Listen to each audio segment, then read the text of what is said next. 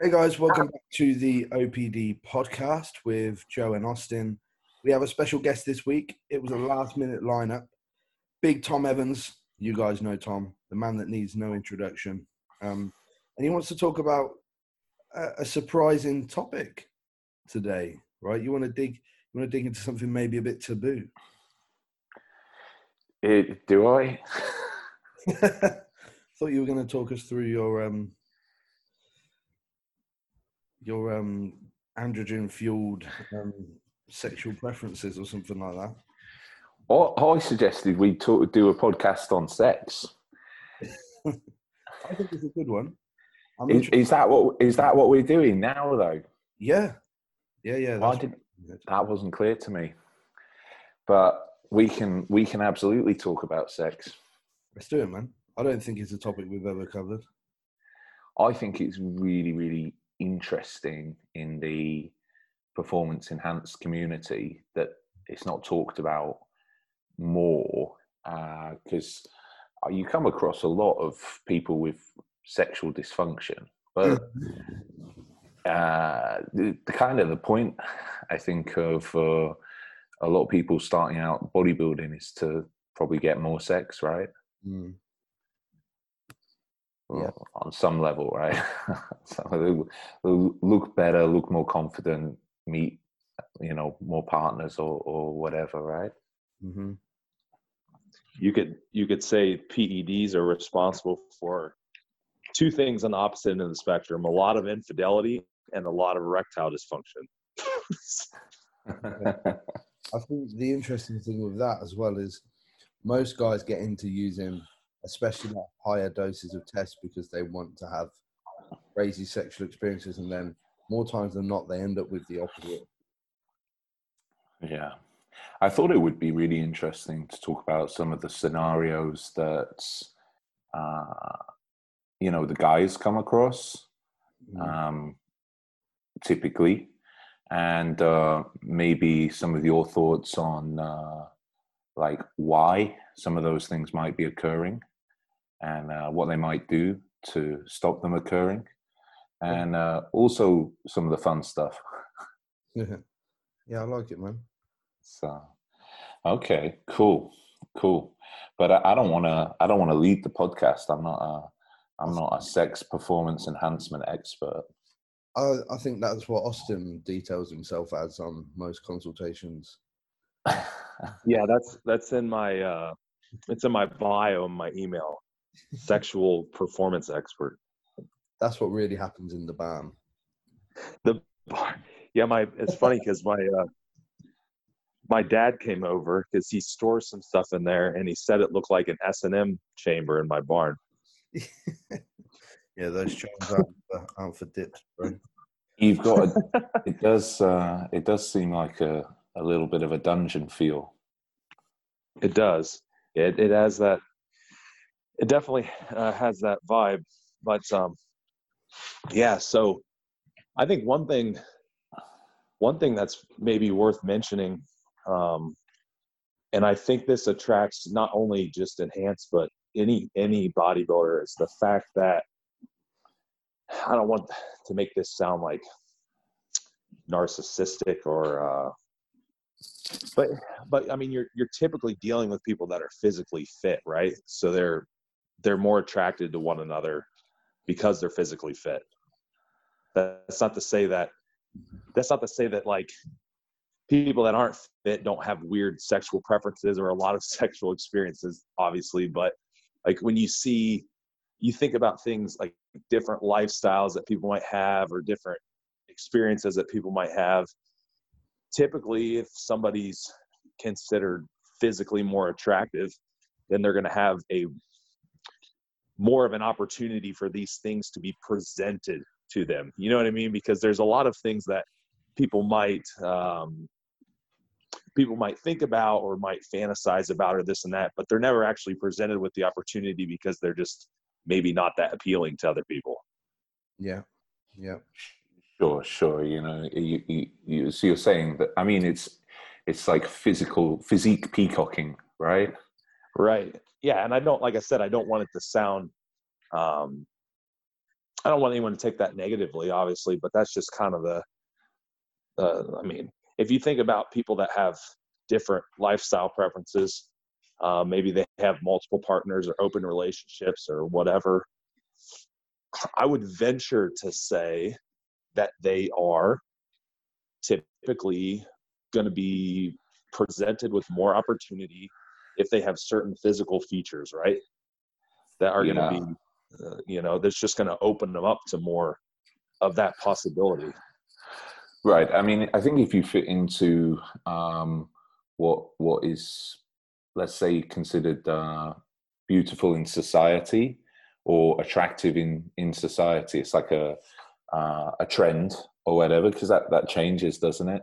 It's quite interesting to look at um, how um, sort of population demographics, um, like their their body measurements, uh, differs. You know, in terms of like historically, you know, like you had the Rubenesque female, um, you know, and then uh, you had like skinny model, and uh, you know these kind of uh, influences of what is beautiful starts to affect the whole population, and then you see like Facebook has this like massive impact on uh, yeah, the, the size of a woman's butt, right?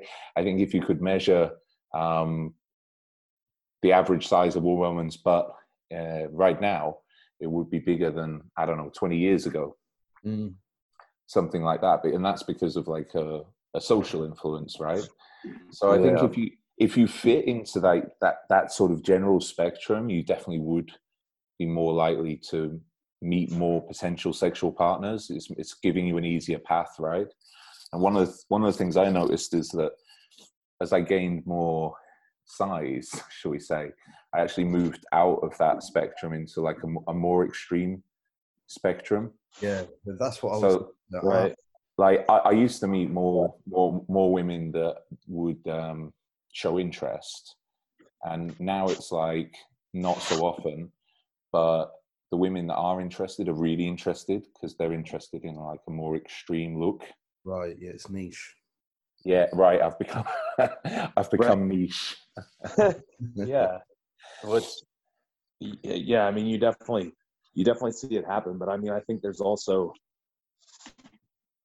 and we're we're kind of stuck. A lot of us are kind of stuck within this community, so we might not pay a lot of attention outside of it. But you see like I feel like there's probably a lot more of that niche or fetish or like different things going on within this that just because we have extreme looking bodies like you know bigger men or you know like a uh, people that might like a muscular woman for example like you're just not going to run oh, into yeah. these types of thing in normal society because you just don't like how many i could walk uh, into any public place, and I'm I probably wouldn't see one person that I would consider, you know, like a that looks like a bodybuilder. Mm. Maybe one. You know what I mean? It's not. It's just not like we're in our world and we see that there's so many bodybuilders within our world, but if you actually walk out in public, there's not that many. Mm-hmm.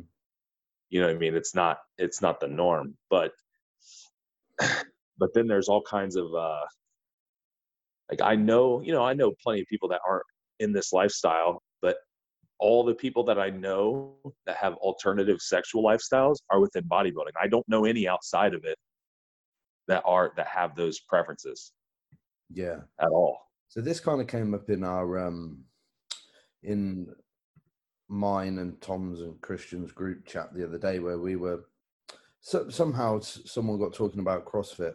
Oh yeah, someone was saying that CrossFit women were really attractive, and then we we were talking about um, you know being realistic to the average woman. The CrossFit male physique, as a whole, is much more attractive than the bodybuilder physique because I think for a large demographic, and I'm not speaking for every woman here, that there are certain evolutionary traits that we can't get away from that women are naturally sexually attracted towards in terms of who is best suited as a mate. So they want power, you know, strength, stability to some degree.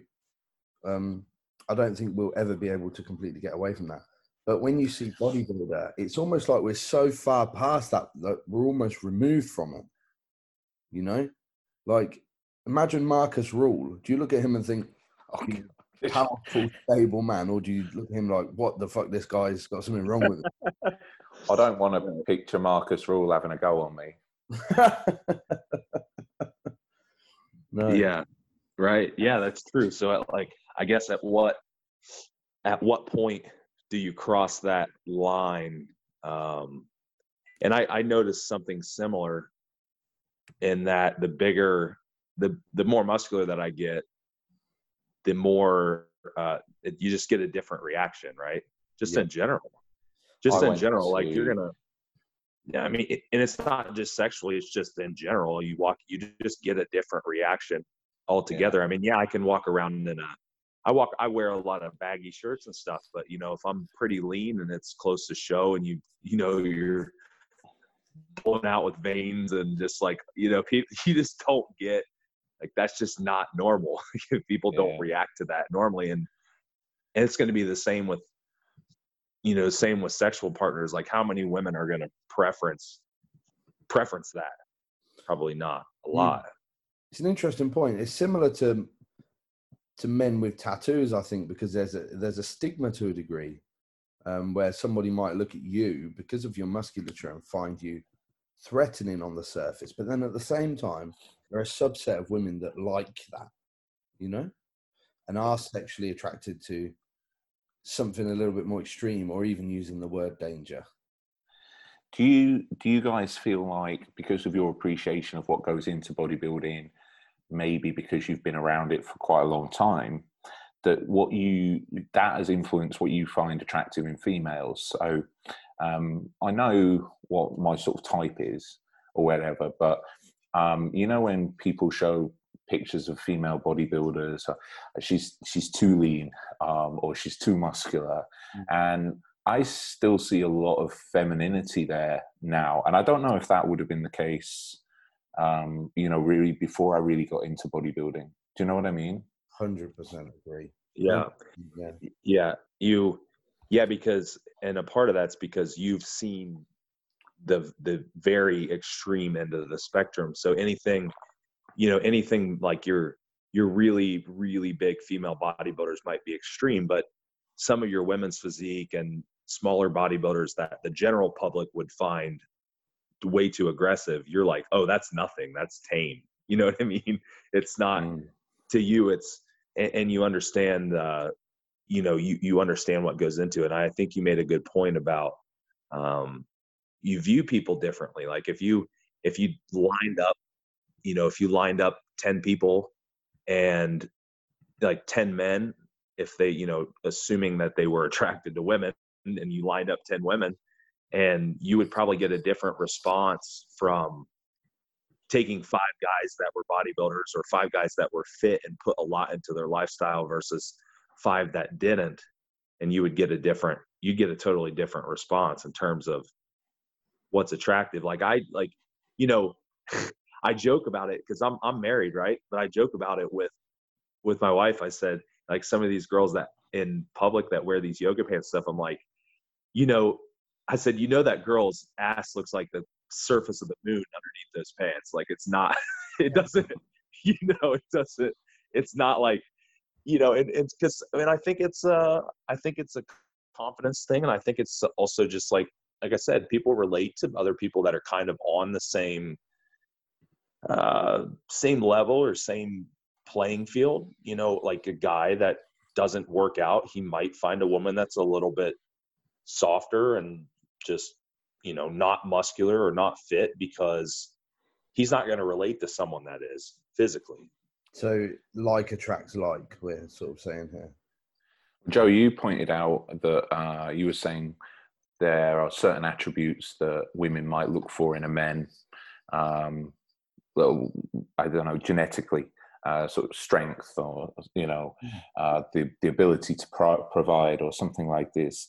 So, if you go along those lines, you say what I see in a female, a trained female physique, tells me a lot about that person's attributes Yeah.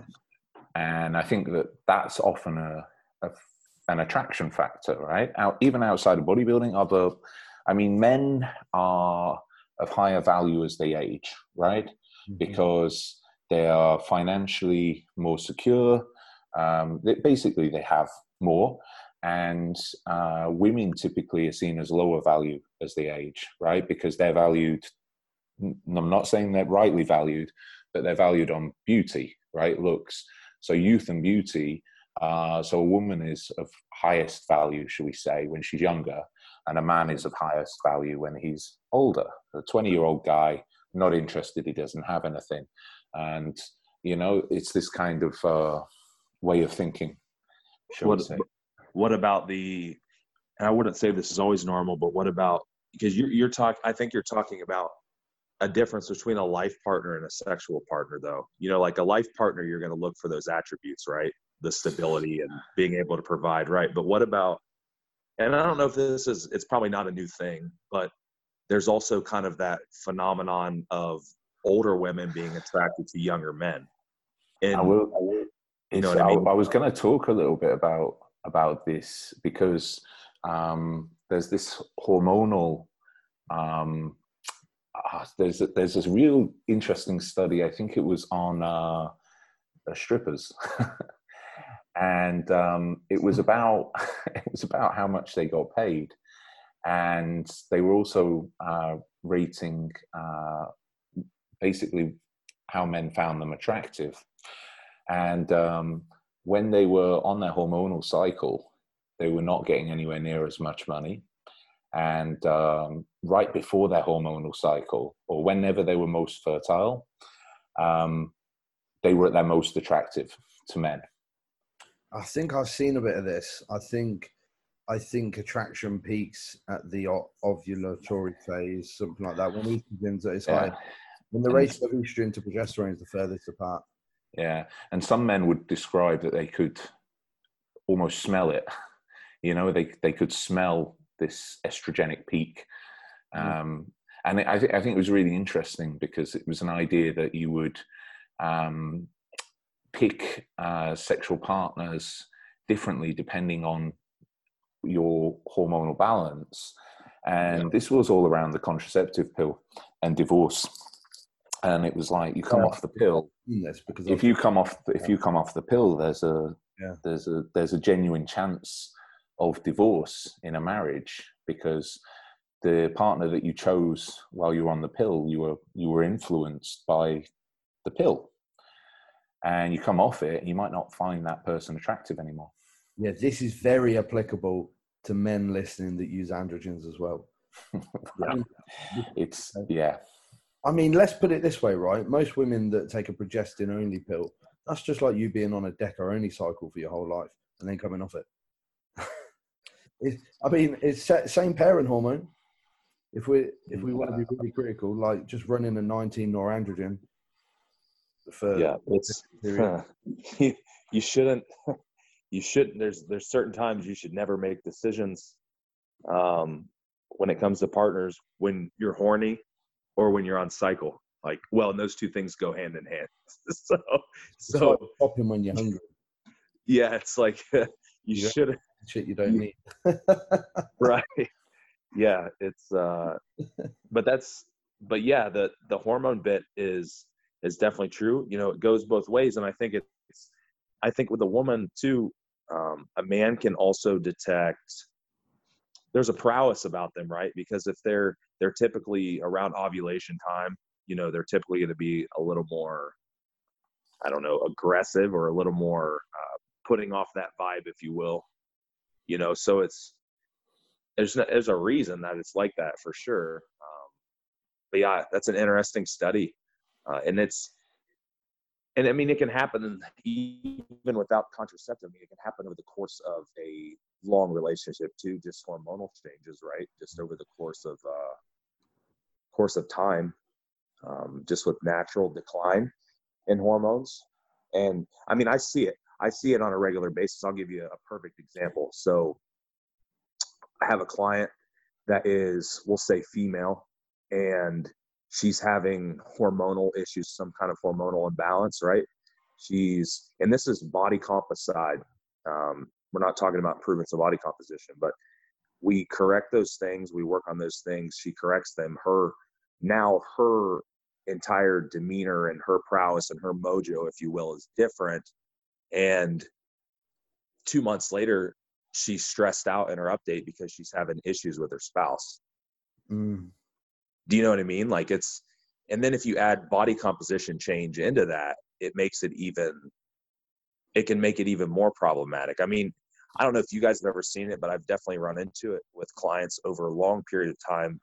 Is um, improving their body composition, also improving their confidence and improving their hormone profile, improves their uh, their sexuality and their sexual desire. But if you don't match that with their partner and their partner stays the same, then you have a problem. Yeah, of course. I put these all under the umbrella of allostatic load. So the total amount of stress from every single contributor. And, you know, your partner and your relationship is a huge part of that. Because, you know, is here, here's a real basic example I know you will have seen for your consults, austin's like where one partner starting to look better, feel better, maybe want to be more sexually active, and the other one resents them because they are not feeling the same. And then they act negatively towards them and it exacerbates right. the issue. Yeah, right. Exactly. And that's what I'm talking about. You know, it's not, and if you, you know, if you have, if they're in a situation when they're in a long term relationship like marriage and they're maybe of middle age and they've already established like they've already established their life together. They have you know finances together. They have a home. They have maybe they have children whatever. Like you're talking about a pretty big problem. Mm. right?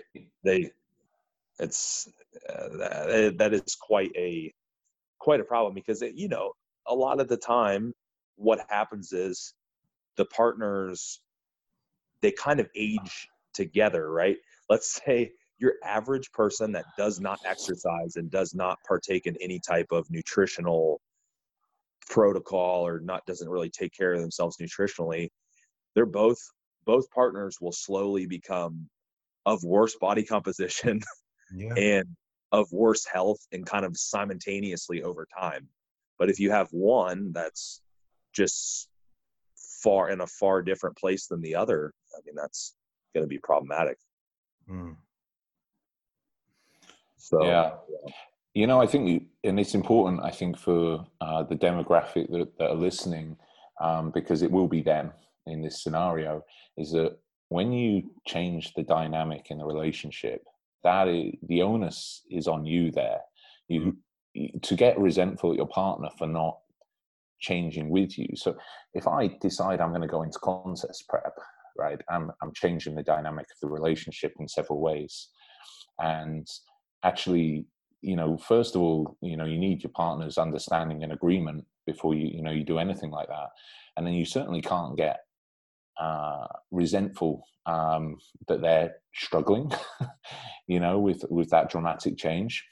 If you're gonna change your hormonal profile dramatically increase your sex drive dramatically and your partner's not doing the same and you know this that's you that did that right you can't you can't put that on, that on them. Ah, they're not the right person for me. You, have the circumstances. If you change them back again, you know it, would be exactly the right partner for you again. Right. Yeah, no, no, that is that is right for sure. Yep. I think it swings both ways as well because there's probably people that heard what you just said and thought, "I'm natural, so you know, um, it doesn't matter to me because I'm not changing my hormonal profile." You are if you do a natural contest prep because exactly. you're going to drop your testosterone levels down to zero. And yes, so and, rather than hyper going how do you be hypo, and if anything, that's going to harm your relationship with your partner even so because they'll start thinking, why doesn't he want to have sex with me? Does do you not find me attractive anymore? You know, it, it, it, the onus is absolutely on you to communicate properly and not be a bitch about it. Essentially. Yeah. Have you ever taken uh, letrozole? Either of you? You're probably too smart. Uh, yeah. You I, mean you, you're just talking about generally like crashing estradiol? Yeah. Uh, with my experience with with letrozole is that I had zero interest. Oh yeah. yeah I could, I could have done it, no, I'll put it. absolutely no interest. So I've been on. I've been on both ends of the spectrum. I've been, you know, and I, Joe probably has too. Been hype, hype, uh, shit. I've been clinically hypogonadal, right, and prescribed testosterone. So I've seen that end of the spectrum where it was literally lack of desire, but also almost an impossibility to perform if I wanted to. and you know, and then and also the other end where it's been just very high, you know, driving to really match the partner. And then also Yeah. I've definitely uh crashed at estrogen levels before and um that that makes it not only difficult the lack of desire but also just you know pretty much impossible to perform at all um you have a lot of things that go on there i mean if you start you understand too like just even sometimes the drive is there but sometimes you start messing with hormonal profile there can be other weird things that go on like um difficulty climaxing. How many guys have had that? You know where they they can maintain and they can go and go and go and then they can't climax and then their partner gets mad. That, that's probably a good point to, because we just talked about two points there, which is loss of sex drive by crashing E2 and uh, not being able to climax. So why not elaborate a little bit um, on what's going on there? And because some people might be out there thinking, "Fucking hell, that's exactly how I feel," and maybe maybe we can uh, we can highlight what they're doing that's causing that. Yeah, so Yeah. Orgasm, orgasm and the refractory period is a dopaminogenic pathway stimulation issue. Um, for the most part, I mean, it can be downstream so many dysregulations, can it? Um, for example, you take uh, a drug clinically um, like Dostinex, cabergoline, has been used to lengthen that refractory period. So that's time after climax before you can go again. Um, same pathway. Uh, Generally, looking down the road of hormonal imbalances, it's not necessarily more is better, which is pretty interesting.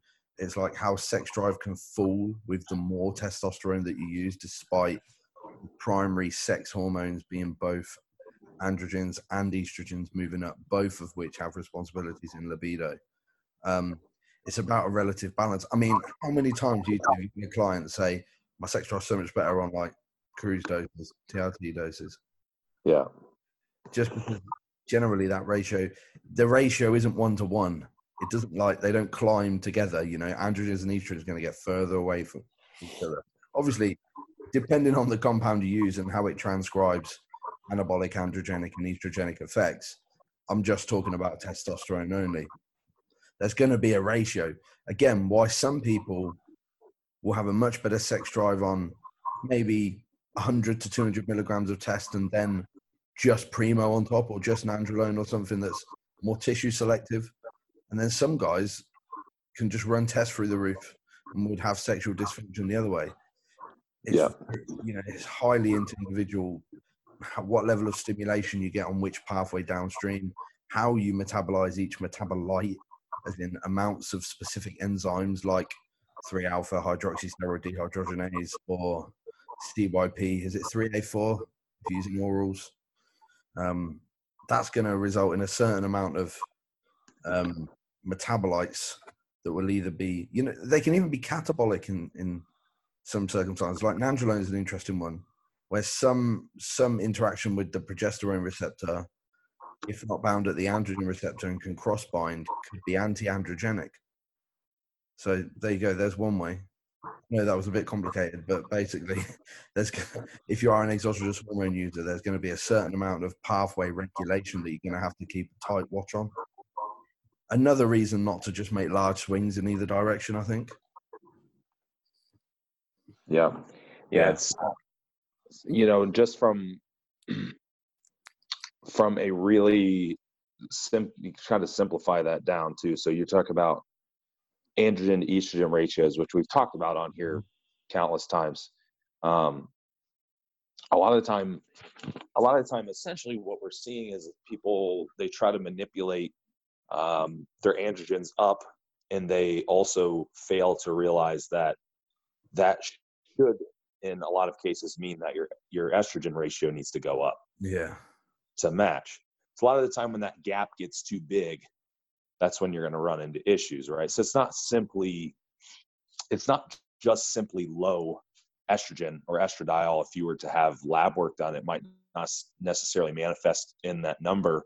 But if your test level is 5,000 and your estrogen's, you know, in, in know, 40 or 50, I know you guys have different units of measurement, but um, the, the gap is just too big uh, and the ratio is off. So it can be, again, like Joe said, it can be a lot of downstream things, and then it can also just be a not necessarily a total number, um, but the ratio. So that's why we try to talk about um, letting you know letting yourself aromatize or letting yourself maintain a normal of an estrogen ratio to an- androgens as possible without manipulating it too much.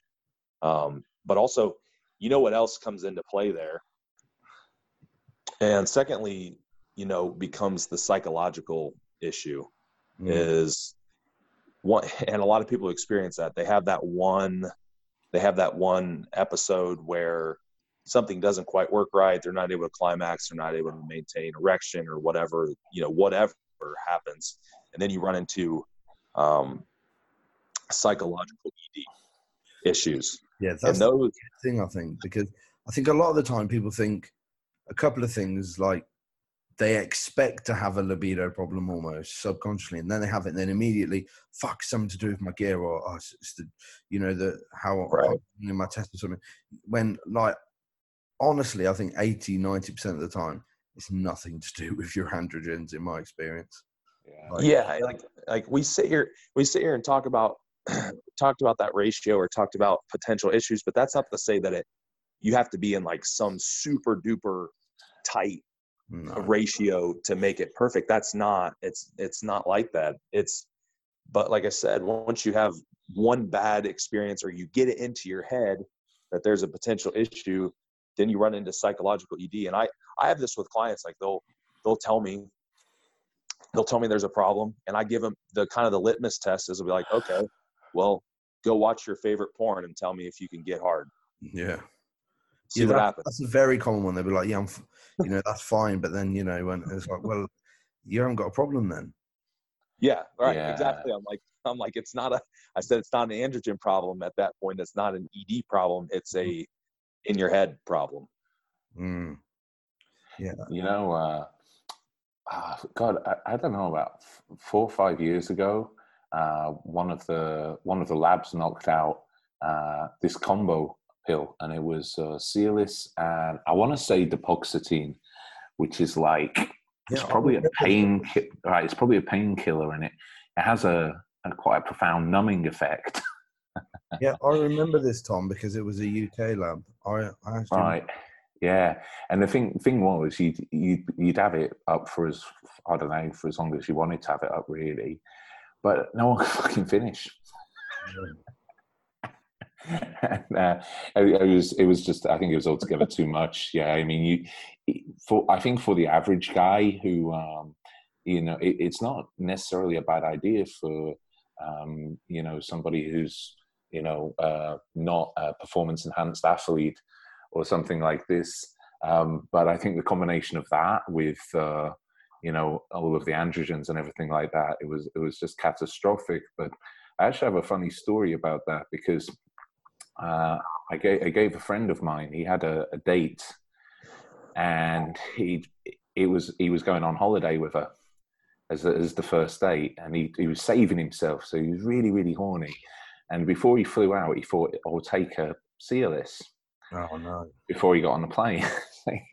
anyway, he couldn't get it down. It, it was up. He had to go through air, airport security with it tucked into his waistband.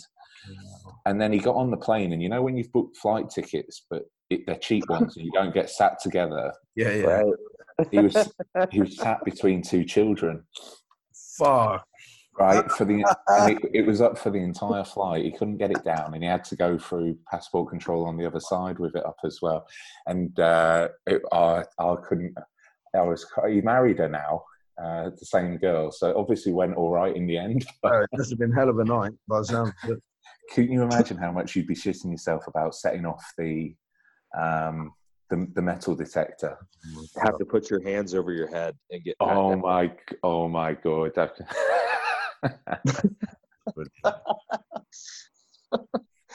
Shit. I Yeah. So I'd be careful. think? Go ahead. I just, I'd say I've, I had this with one client recently, which was fresh on the brain. He got in his head that he had this, that it was because he was running too much tests. But again, similar thing. It was just like when I'm with my partner, but at other times I'm fine. And he said, but now he's in this thing where he's like, if I take five milligrams of Cialis, I'm fine. But if I don't, nothing. Yeah, but you're preempting that now, you know. So. I'd be careful to Right. be drug reliant. It's quite easy to fall down that road, as in, you know, I can't perform unless I take X. You know, Yeah. yeah. Wouldn't you just advise him to lower his test in that circumstance if he's got a psychological? this is a, this is a, a problem in and of itself. In that I said that, and he was unwilling to do that. Um, Because what Austin was saying was the same thing. Effectively, is that some guys are running so much test that they need to start taking uh, estrogen management right. product and they're lowering their estrogen you know to the extent that oh yeah okay they're not getting side effects but it's so low that they're it's ruining their sex drive and making them feel like shit Right. So we could. I what I would like to do ultimately, and anybody that gets estrogenic symptoms would be to pull back to a TRT dose and and recorrect the stack design, whether that be making it to that same level of test with DHT derivative in place, or use something alongside that's maybe more anabolic, less estrogenic, like um, you know, Primo or Nandrolone or whatever it may be. But you know, this individual was like, no, no, no, I want to, you know, he was unwilling to pull the test down because wanted to make them gains, baby. So kind of stuck between a rock and a hard Um, place. You know i'm sure there are bodybuilders out there that have given up entirely on sex for their bodybuilding goals right Yeah. whether it's just a physical disability at that stage you know some some guys that are five foot four 300 pounds i don't think they're doing too well in the bedroom you know I've never thought about that. That's a really good point. Yeah, but I I try to get the point across too is that you know, and and we we talk about is that, you know if it, chances are if every body system's working the way it should be, you're probably going to make better progress anyhow. So I kind of try to I kind of try to pitch it like that because whether that's entirely true or not when it comes to libido, you know, but at the same time it's a it's an issue with their well-being, right? I mean, Hundred percent. Libido Yeah. is such a good indicator of health. Yeah, it is. It is. I, I think it's a good indicator of health, um, and also just a good indicator of overall, you know, overall well-being. And and we've we've all seen it. A person that is confident, has good well-being, has good libido, all these things.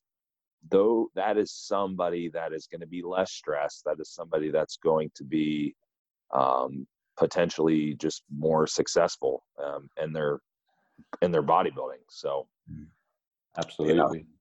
You know when, when you're in prep and your body's chronically stressed and you're and you have a two day carb refeed you know so much cortisol dissipates you feel like your libido rushes back. Right, yeah, it's like crazy you know? It's like uh, I had nothing kind of like not even an idea you know this this stuff doesn't interest you for a fortnight or three weeks or something and then uh, you know a couple of days of, of, of carbs and you know it's almost like It's Normal, you know? Well, isn't it? It's so novel when that happens. And you're like, Whoa! yeah i'm horny you know wow they yeah. think they yeah they think uh, they think the rice the uh, cereal that they had fixed their erectile dysfunction. yeah, exactly. that would be an unusual association to form It would be unusual. I can only I can I can only get it up if I have a bowl of Rice Krispies. Well- get that Dr. Kellogg, if he was a doctor or not, actually invented cereal to abstain from masturbation. Do you know what? That is true. I've read that. That's the irony. I didn't know that. That's funny. That's true. Yeah, it, I think I believe it started with with cornflakes, didn't it? It was something to do other than beat one off? Eat cereal, I suppose. What an odd correlation of ideas. I, I, th- I think it was more that the that corn was fairly neutral and Yeah. didn't promote sexual desire like red meat would or something like that. Right. Okay. Do you know what? There's But- times I'd rather eat cereal than have sex. To be honest. you know, it's they might give you similar amount of pleasure, but the cereal lasts a little bit longer. I don't see why you can't always have both. Yeah, well, cereal afterwards, right, or before? I don't know. I I think afterwards. You yeah, know I think how so. the films always have a cigarette after it. What does the bodybuilder do? That's mixing carb bowl full of Cheerios. Yeah. You need It's, it because uh, otherwise you go catabolic. right. You might need an intra workout. You know, Yeah, bit bit of a sneaky bit of beef jerky to chew on while you're doing it. Yeah, kind of just stick it in the uh, stick it in your gums and pull the the salt out of it for electrolytes. Yeah, man. There's been Yeah. been times that I have not done cardio because I feel like I've expended so much energy. I'm not going to lie. Wow. Yeah, I mean, it's, it's, it look could it could definitely. That was seem like about half an hour, and that was some pretty high effort work. I don't think I'll do the cardio. The uh, the thing thing that I think is probably quite unique for bodybuilders is um, if you try and have sex on leg day, the variety of cramps that you can achieve. I wonder. It would be interesting to see um, how many calories it actually burns simply because of the the elevation in heart rate, the adrenaline that's dumping. The how much free fatty acid release do you get during sex? Bro, a lot. I would imagine. It has to be. So Do you know the average duration of human sexual intercourse? it can't be very long. Can't be. To my, uh, I'm gonna I'm gonna Google it because it'll be more update. Um, well, the average time ranges from 30, 33 seconds to 44 minutes. 33 seconds. That's disappointing. Imagine, imagine being that girl. I'm not. I'm not sure if this is this is actually correct. It's from A large- it, it came up on Google first, but it's from the Business Insider. The median is 5.4 minutes. So, if you were following Tabata principle, you could expend you could expend a reasonable amount of calories. Yeah. So you. So in other words, you have to go 20 seconds on, and At then lay max, on your, and then maximum lay on- output. yeah. Go go 20 seconds Mm. in missionary at maximum output, and then roll over on your back and go 40, and uh, while you're on bottom, and then switch back over. No, I thought Tabata was 10 seconds off, 20 seconds Is on, 10 10? seconds off, Yeah. and you do it for eight sets. Yeah. So there you go. You could achieve that. On the subject of libido, I remember we had um shit, I forget his second name. Carl the guy who does superhuman radio. Oh yeah. Um, Carl Lanore. Carl Lanore, yeah, legend. He He's big on he's big on libido and yes. ejaculation. yes. But It's a good, actually, that's he a good topic to it get He backs it up with some good literature. Yes, he does. Yep. I was going to say he posted something not too long ago that led me to read the study on a drastic reduction in prostate cancer outcomes from Yep. daily ejaculation. Because I've got a history of prostate cancer in my family, so I thought, let me check this out. I thought, hmm, might have Was it a was it a correlation study or what? How did they design it? I don't remember. This was because this was immediately after we had him on a podcast, and I was looking at his stuff. Yeah. To be honest, I listened to Superhuman Radio like twice, and there was too many adverts. I didn't listen to it again. he think- said uh what was it I, the other day the other day he was posting about or, or um nasal peptides nasally like uh, Uh, in it's going to be melanotan because you can drive. no no no no he has the melanotan through nasal spray but he also had the the pt 141 Yeah, that's the melanotan sub, whatever they Yeah. could be in it. Yeah, yeah so it's is that a, is that the same as like the pde5 inhibitor or whatever the fuck it is is that what it is I think is the is the compound MSH or something like that. Melanotan. yeah, i'm not sure i'm looking I'm looking right now because I don't know the actual the actual uh, mechanism for it. I think it's the melanocortin receptor driving. No, melanocyte. Yeah. Stimulating hormone. I'm sure it's that. Driven by the pituitary gland. It was so it's just yeah, melanocortin based peptide that can address problems with sexual dysfunction. So Yeah, because it drives. um Is it alpha? Oh, let me remember this. Alpha um, melanocyte stimulating hormone is secreted on the HPG axis in the hypothalamus. I'm sure that drives alpha. Yeah, I, I'm pretty sure. I'm pretty sure that's it, and that's it's also similar to what melanotan does in and Yeah, of itself. Melanotan contains PT141. It's a subunit Right. chain. Yeah, exactly. So it's not right. So you're basically just isolating, you know, isolating that peptide. But um, but yeah, he was doing it nasally, um, and then there was a couple people commenting about how they were giving it to their wives too, and their wives were having like walking orgasms. Oh man, melanotan in female. Yeah. I mean, melanotan is, I think, the only thing that you can take as an adult male which will cause involuntary erections. Yeah, right. Just completely random, like no arousal. I I still Ah. take melanotan every day in a very small dose. Um, I use a hun- a hundred micrograms, and sometimes you know, when you and I do it before bed. And I wake up and I'm like, oh, fucking hell. Lay so you there. have Sometimes I you lay have- there for about 15 minutes, and Jazz is going, "Come on, we got to get Hunter out. I've got this call at 10." I'm looking at the thing like, uh, looking at the thing, looking at the clock. Do you not need to piss? so you have Oh well, this is it. so not Tom. only I'm desperate for a piss, but I know I can't go. right. I to just You have to get in the shower. Oh yeah. Well, I usually Yeah. I shower before bed though. Uh, well, Yeah. you just have to you just have to to piss in the shower and then rinse it down because I mean you can't can hardly get on the toilet. Right.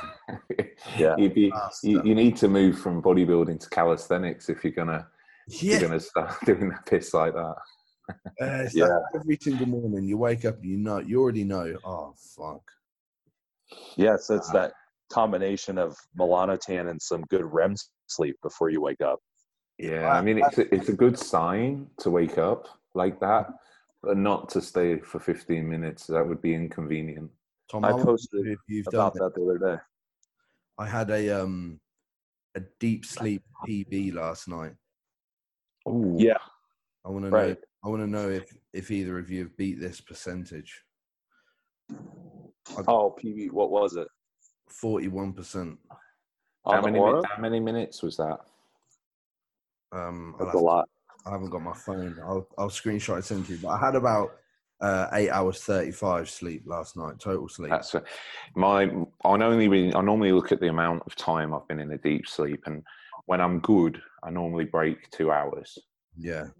um, and that'll be off about eight and a half hours sleep. So Yeah. you probably say about twenty five percent be sort of top end for me. the the real sort of minimum people should be looking at is about 10 15 actually has very good outcomes in the literature so if you're hitting 20 and above then that's very good Yeah. Well, I'm not. I'm not at the moment Yeah. for some reason, but comes and comes and goes. That one, that deep sleep, as you say. I think the the measurements. Um, you know, as an enhanced athlete, I think that sometimes yeah you are unable to register deep sleep in the way that Oura measures it. Yeah for sure it, it, Because I'll, I'll have like 45% REM sleep and 3% deep sleep. It's like, I did not have this. yeah if you're using anything that prevents a rapid drop off Yeah. rate, then you're going to struggle Yeah. we were talking about libido. Yeah, see, I I tend to do Oh yeah, What we were it? talking about we were talking about libido. We were getting on some fun stuff, really, which was the things that you might encounter um, that boost performance, boost libido.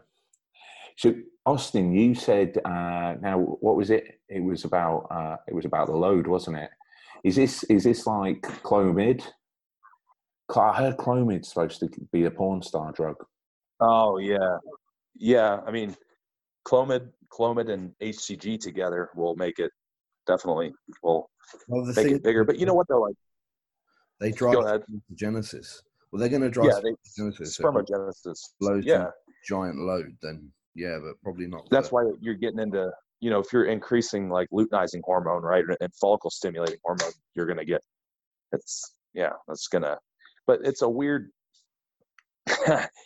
this isn't exactly libido related, but this is a weird thing that I've run into, and you guys can comment on it too about because you mentioned HCG is I've had, and this isn't you know people can do whatever they want, right? But I've had people that have been very adamant about using it for aesthetic purposes, like it's bothered them so much because they've had testicular atrophy, and to me, like to me, it's a weird thing. I I never never even crossed my mind ever.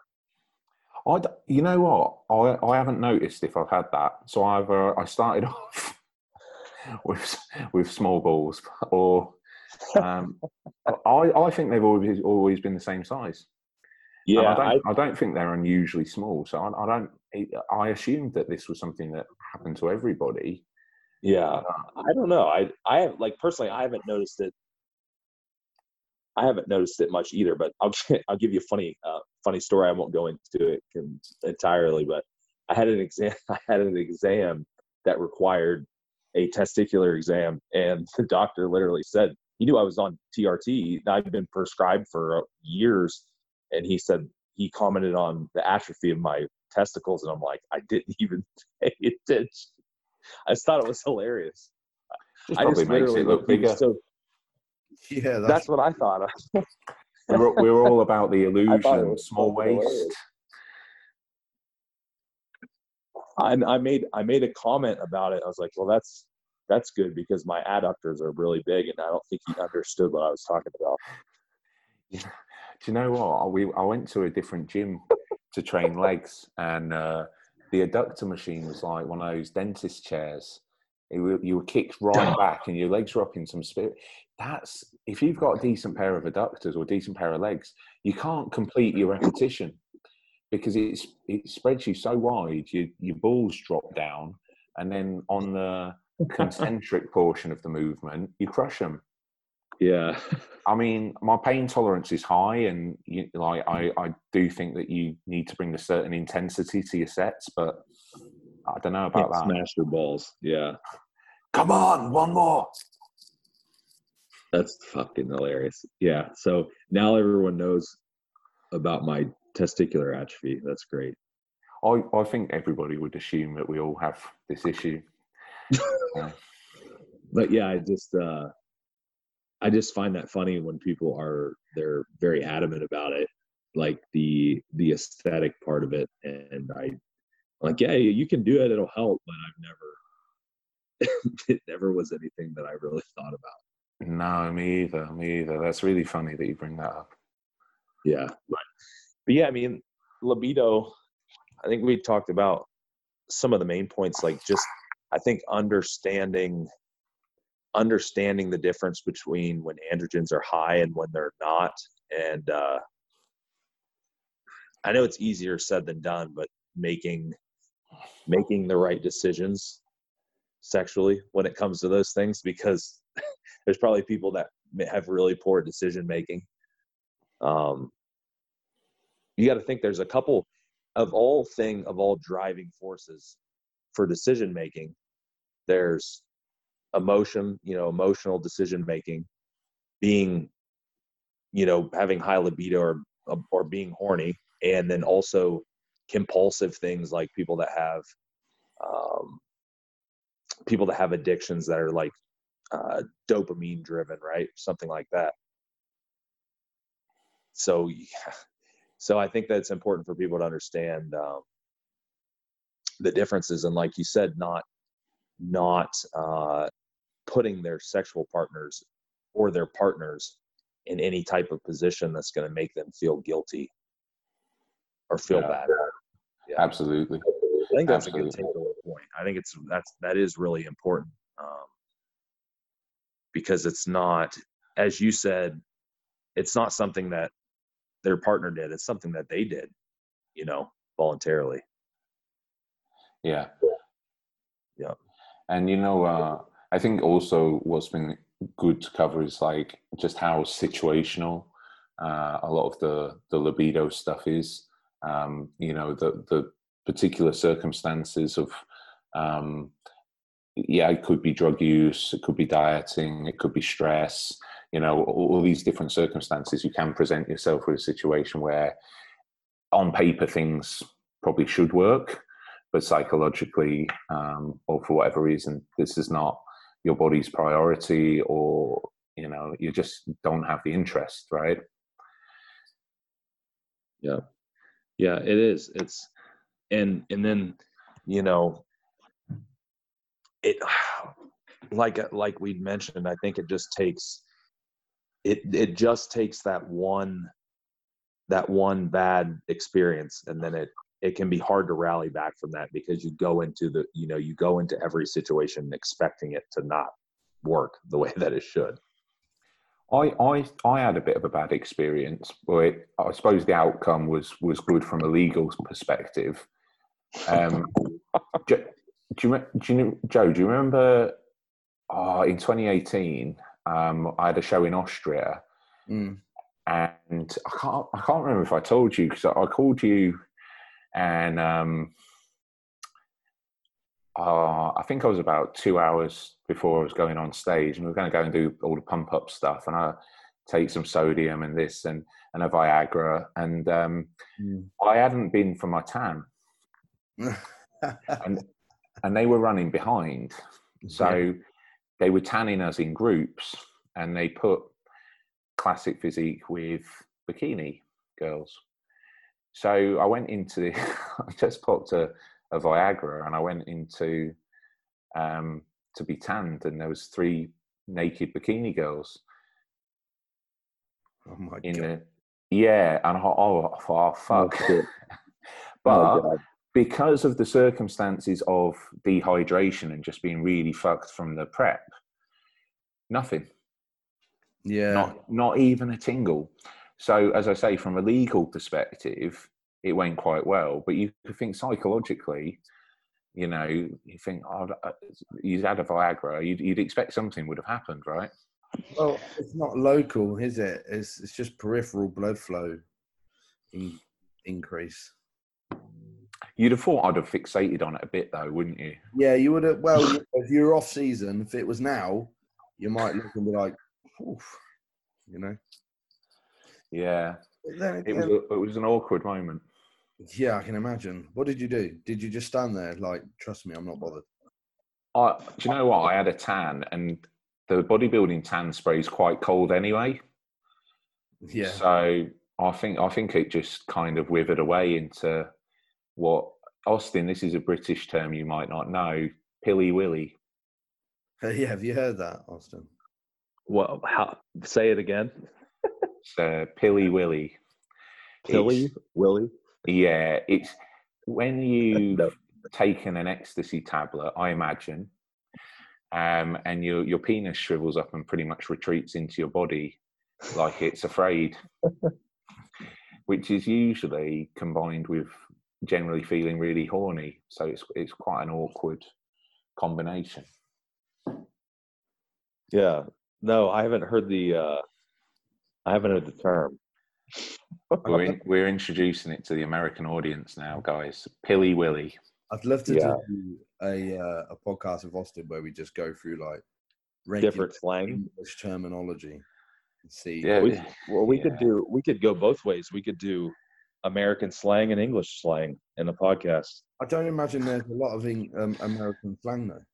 There is. Well, there is more than you think, simply because you you know you have to think we have so many subcultures within America, like so many different regions and different accents and different cultures. There's there there'd be there'd probably be more more Give than you think. I mean, some of yours. what's that? Give us a little example of some of yours. Oh, there isn't much where I live because I'm in the mid, I'm like Midwest area, which is just normal. We're just, uh, like I said, I don't even think I have an accent. Well, compared to me, you do. Tom, I've got no idea what your accent is now. Uh, y- y- I don't know. I'm- spend a lot of time with German-speaking people at the moment. Um, but you know, I'm from I'm from Manchester originally. Yeah. And um, don't sound Mancunian in the slightest. No, but that's because um, I'm uh, quite naturally good at, at mimicry.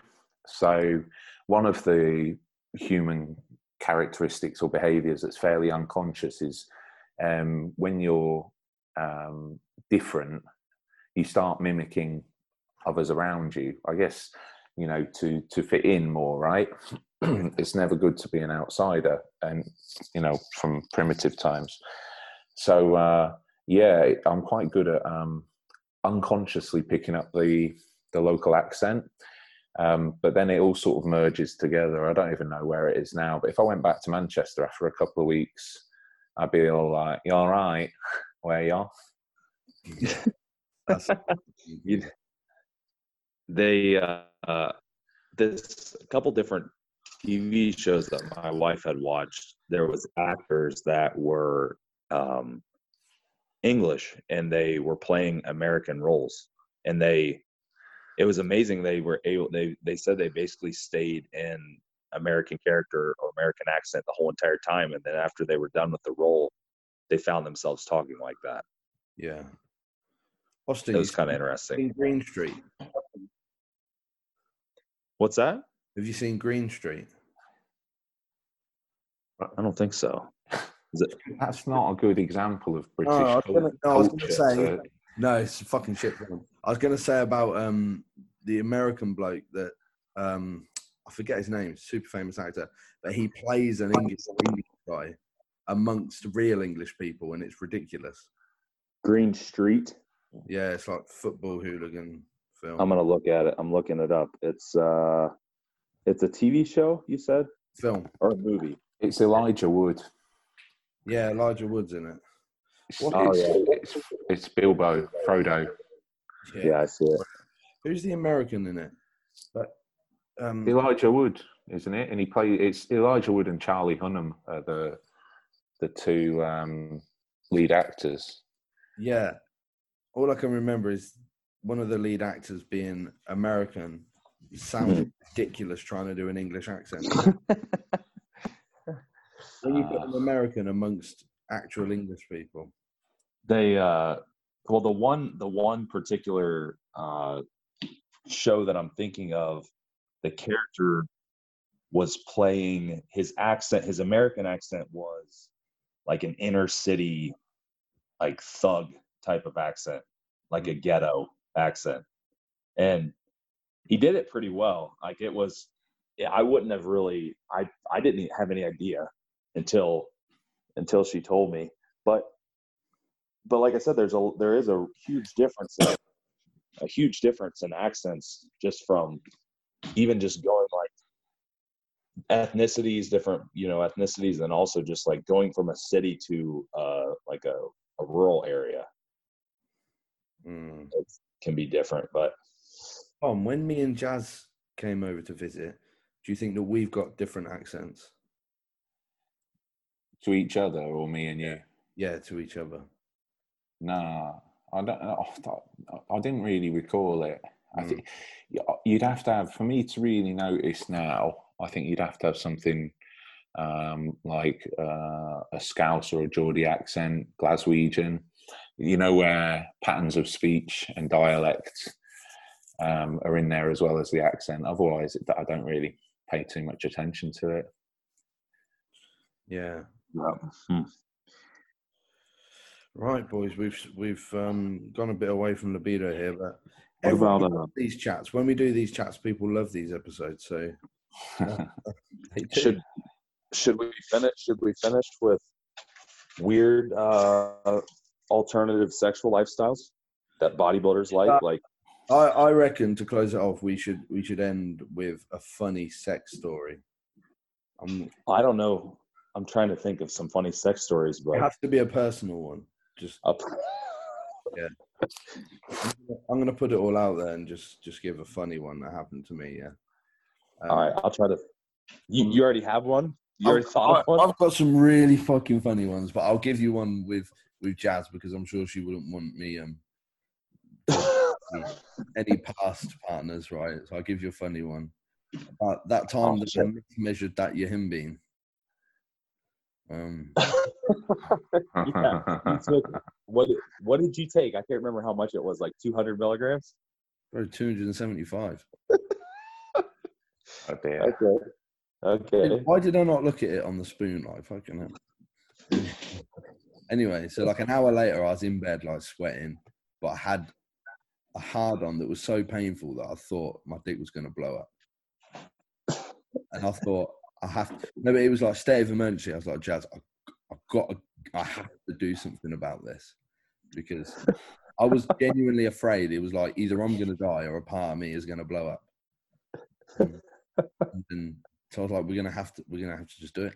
We're gonna have to have sex right now. And it was the weirdest. Like I was somewhere between being extremely aroused and death. I was like, like I was that close. I thought I was gonna die. I genuinely thought I was gonna die.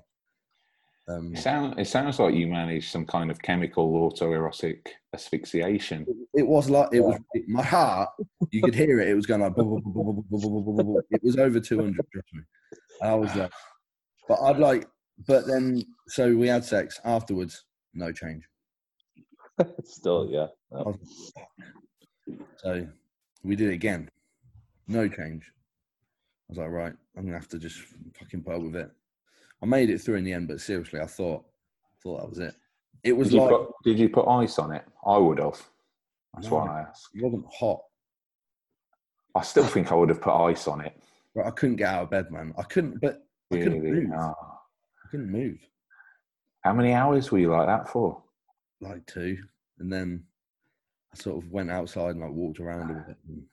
I suppose, I suppose the active life is still the active life, isn't it? No matter what the dose. Yeah, yeah. But you'd, you'd how bad did you feel afterwards? You feel like you'd had a, a drug I, went, I, experience. actually, I actually went and trained later that day, and I was fine. Oh, okay. It was a crazy few hours. Yeah, yeah, yeah. Right, there's mine. Who's next? That's Uh, too, uh, I, I don't even know if I have anything. I'm trying to think something good. That's worth. Uh, I'll tell. I'll tell you one, but uh, not particularly like PED involved, really. But we used to have these uh, award ceremonies back when I used to work um, in my previous career, and you'd get free drinks and such like, and you you you, you know you'd, you'd you'd get on with the girls, and we all used to stay in a big a big hotel and uh, I, I met this lovely Italian lady for the evening, and um, she came back to my my bedroom, and um, we st- we started to become like amorous. And you know when people kind of dramatically take off their clothing, yeah. um, she dramatically pulled off her hair, Oh. which which was surprise to me. And I, I don't think I was on my like my A game because I'd had I was still drinking then, so I had a few I'd had a few drinks and I just sort of tipped her off the bed sideways onto the floor in fright. oh, was she straight up bald? Yeah, Oh my Uh, god! That's, and I had I hadn't I hadn't noticed. maybe I mean maybe this is one of those situations where in the light of day when you're sober, it's very very obvious, but I hadn't noticed. and she took her trousers off, and it was a bloke. No, no. Um, but uh, that was the end of it. To be honest, the, the evening didn't continue. I think I fell asleep after that. But no, there was there was actually. It was not a sex story. It's a Ah, somewhat, somewhat. yeah, yeah. kind of. it's a precursor. according to Zoom, we got less than a minute, so just like Oh, that. Jesus. All right, Tom. We'll, we'll say that's the end of that. If you ain't got anything good, Austin, we'll I do, I do, but my wife would kill me. We'll do that. We'll do that one privately. then. You send me. That Yeah, just remind me. All right, guys. Thank you for listening. Please check out the sponsors below. Let us know if you want Big Tom on. We can do Big Tom's Corner with some random sex chats. Um, and we'll see you guys next week. Thank you as always for listening. See you later.